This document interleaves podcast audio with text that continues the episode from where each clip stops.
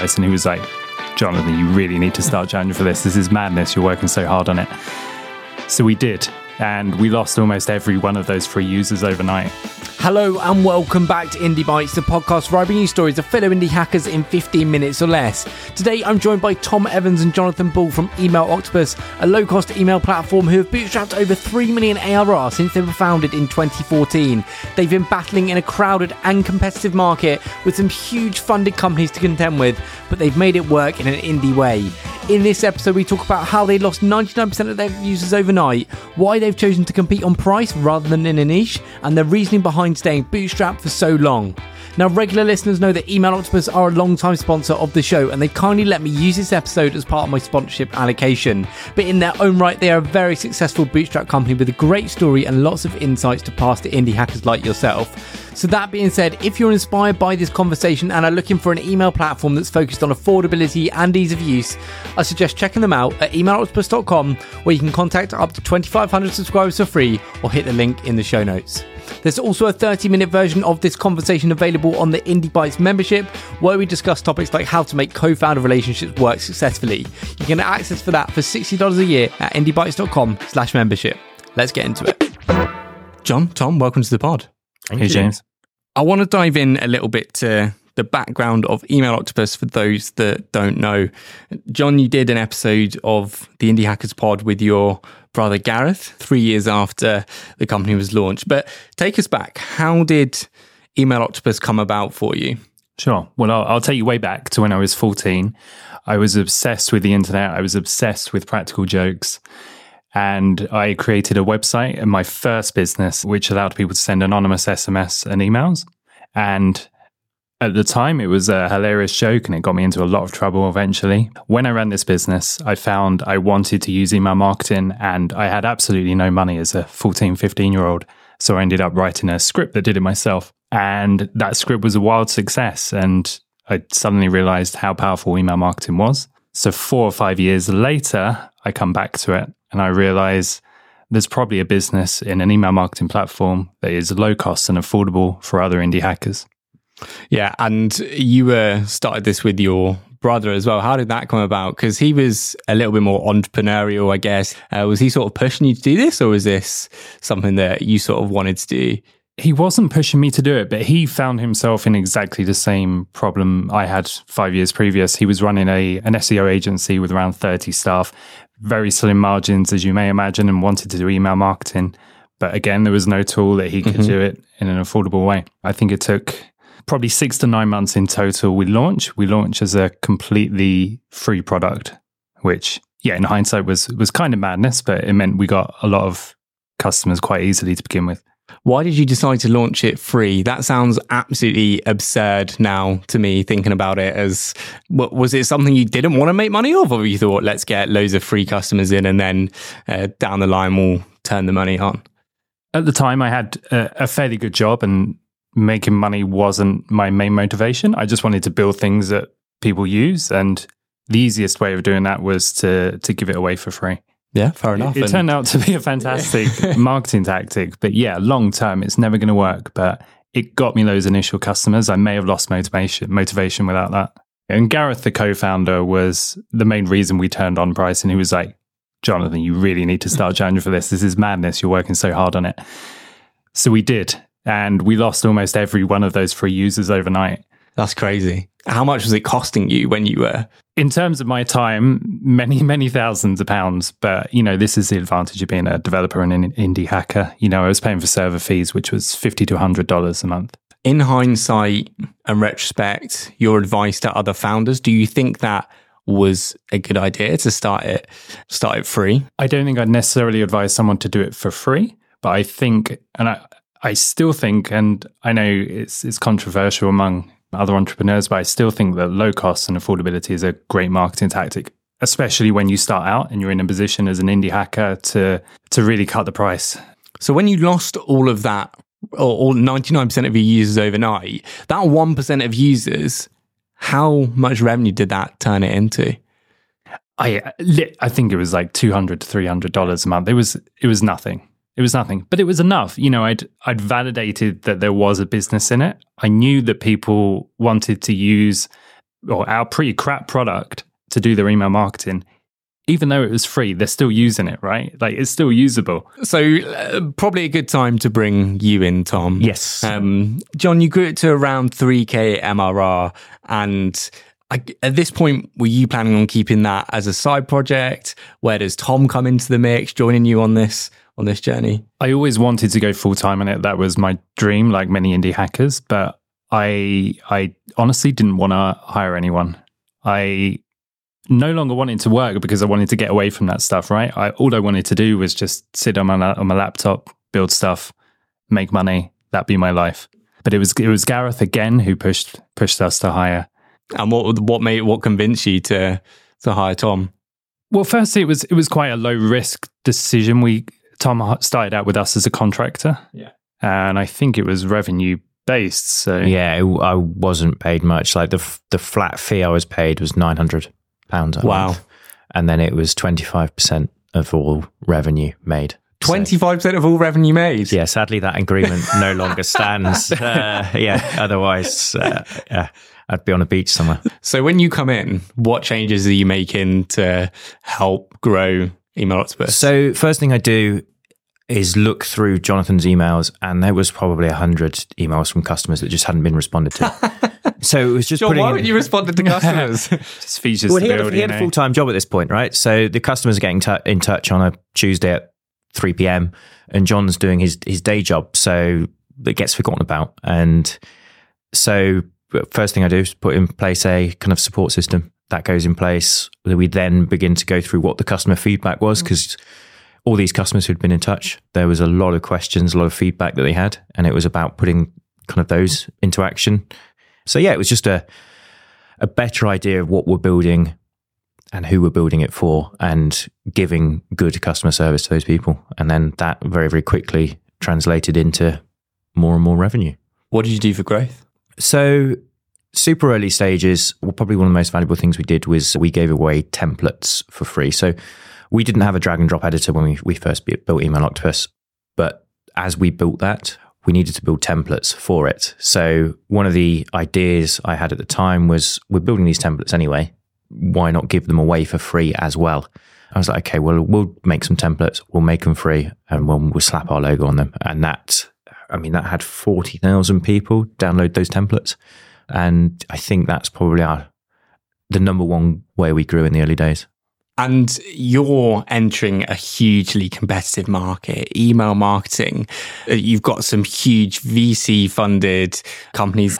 What did you do to set yourself apart in such a crowded market? Simplicity and price. The simplicity was kind of forced upon us because we were limited in team.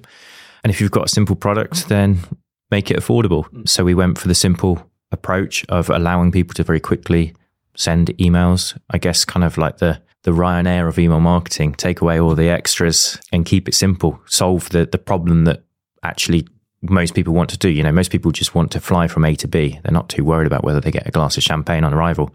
With email marketing, there's a massive amount of people that just want to send out an email. They don't need all of these exotic automations, which was you know what a lot of the VC backed businesses were doing at the time. I like that exotic automations. Well, we now we now have added them. We now have added them, and we begin to go upstream. But you know, in the early days, it, it was it was very much about you know kind of we had mm. a, a simple product. Let's keep the pricing low as well. Yeah. I mean, conventional wisdom for a lot of indie and bootstrap startup founders is not to go with this low price approach. And if you're not wanting to build something huge, which I know at the start it's not, you just wanted a slice of this market, build a better lifestyle for yourself. And often a better way to do that is to go niche, do email marketing for bakeries or email marketing specifically for indie hackers. And that would potentially be a smarter way to do it. I'll start by saying we didn't really go, or uh, me and my brother didn't really start Email Octopus with much of a strategy other than we can do email marketing, we can do it for free or a hundredth of the price of MailChimp. And we want everyone who uses MailChimp to eventually be able to use Email Octopus.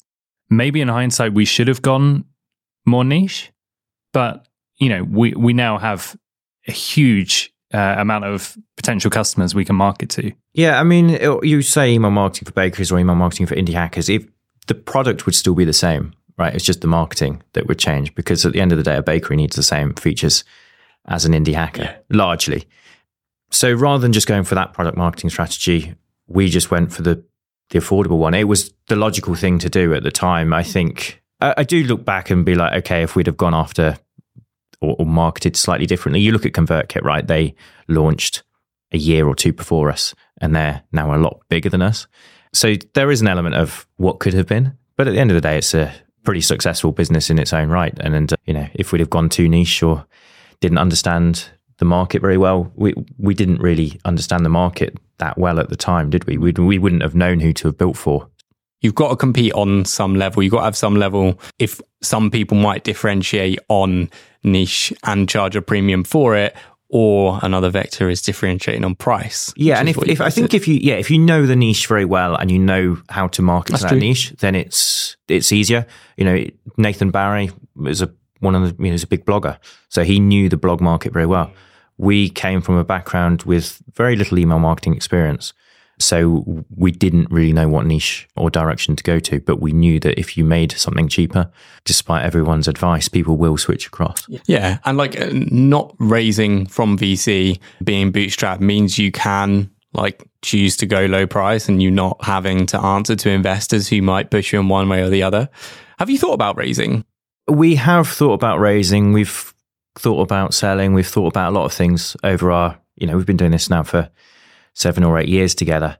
The conversations we've ever had about raising and selling have been really, really useful for us. I think for as a bootstrapper, you're on a treadmill of ticking off certain milestones. It's okay. I need to get my first customer. Now I need to get to 100 MRR. Now I need to get to ramen profitability. Then I need to get to a million ARR.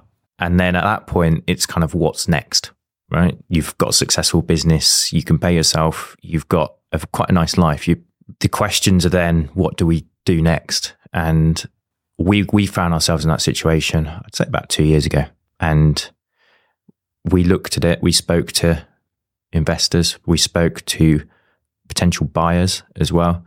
The conversations never went really that far, but what it did help us do is kind of work out what that next step was for us. We went out of those meetings and we're like, why are we doing this?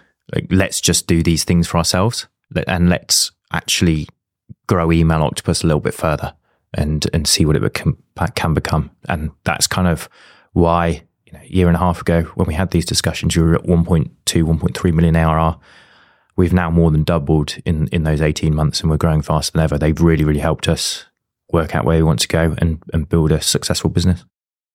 And this goes back to one of the comments that you guys were making about this like vision or end goal as bootstrappers? What do you want when you're starting out? It's okay to change it, right? I guess it has to change. It has because to change. You, so the, day one, your vision is, you know, how do I get someone using my product? Day two, it's kind of how do I make some money from it? Day three, how do I make enough money so I can quit my job? Uh, so your vision and goals, because you're not going into a, a meeting pitching to investors, you don't have that grand vision a lot of the time. I know certainly we didn't. And we've had to develop that over time and that has had to change. Do you feel like you've just booked yourself jobs now that are like more risky and um, have certain stresses that other jobs wouldn't have? In a way, I, I don't think there's much risk associated with our, our jobs anymore. Not anymore. No. But we've, uh, we've, we've, created the best job in the world for ourselves. You think? Yeah, genuinely. It, it, it, there's do, do no there's more stress now. You're. I don't know how John feels, but I feel not very stressed. Do you feel stressed? I think there have been points uh, where I've felt very stressed and very responsible for mainly the the uptime of the platform, but we just hired our way out of that. And I, I don't know about you, Tom, but I've I've found that as time goes on with Email Octopus, it's quite easy for it to get less exciting, right? So you start with that first customer. That's I, I don't think I've ever been as excited as that. And then, like you say, the one k, the being able to quit your job, all of these milestones are are fun. But if you're lucky enough to get to, you know, one mil ARR, then everything after that isn't isn't hugely life changing. The challenges that we we have to create now in the businesses for ourselves, right? Five years ago, the challenges were obvious and apparent, and we'd have to solve them. We now have to create challenges for ourselves, and that is essentially hiring people. And that's not to say people are a challenge, but they bring new ideas. They push us further. They are more intelligent than us a lot of the time. It gives us people to learn from, and that reignites that excitement for us a lot of the time. And final question for for you, John. As a software developer, someone that likes building stuff, I guess you don't get into the code base that often anymore. Like, do you have that urge to sort of build stuff? And like, how do you fulfill that? I s- still do get into the code base. Okay. W- I think Tom would say way more than I should. Yeah, you've got better. uh, d- d- on it, uh, there was one time that he broke the website because he uploaded a new favicon. It was at that point I was like, John, you need to step away from the code base. I think, yeah, I'm, I, I risk sometimes being in that really annoying position where you don't know the code base well enough anymore, but you still want to tinker. No one likes that guy. But ultimately, coding and, and, and building things sort of gives me a lot of energy and it's what I enjoy in the business. And there are ways you can do that without necessarily coding. So, Tom and I have been working a lot with designers recently. Uh, Tom mentioned we're hiring a product designer. Having those chats gives me that sort of similar buzz that I get from coding and building things. You guys have been a fantastic guest, a great partner and sponsor of the show. I'm very grateful for that. I end every episode on three recommendations. We'll go book, book, podcast, podcast, indie hacker, indie hacker, Book, rework, 4,000 weeks. podcast. the one that's got Rory Stewart on. Can't remember what it's called. Something about politics. I only listen to this podcast. That's great. No, I'm very happy with that. Then indie hacker, entrepreneur. Levels. Jeff Bunn. Chaps, thank you so much for coming on this episode of Indie Bites. Thanks, James. Thank you very much. Thank you for listening to this episode of Indie Bites with John and Tom from Email Octopus. If you enjoyed that and want to hear more, a reminder the full 30 minute conversation is available on the Indie Bites membership, and you can access that at indiebites.com slash membership. And if you want to hear more from the pod, including a breakdown of the insights and takeaways from these conversations, subscribe to my newsletter, The Indie Bite. Links in the show notes. That's all from me. See you next week.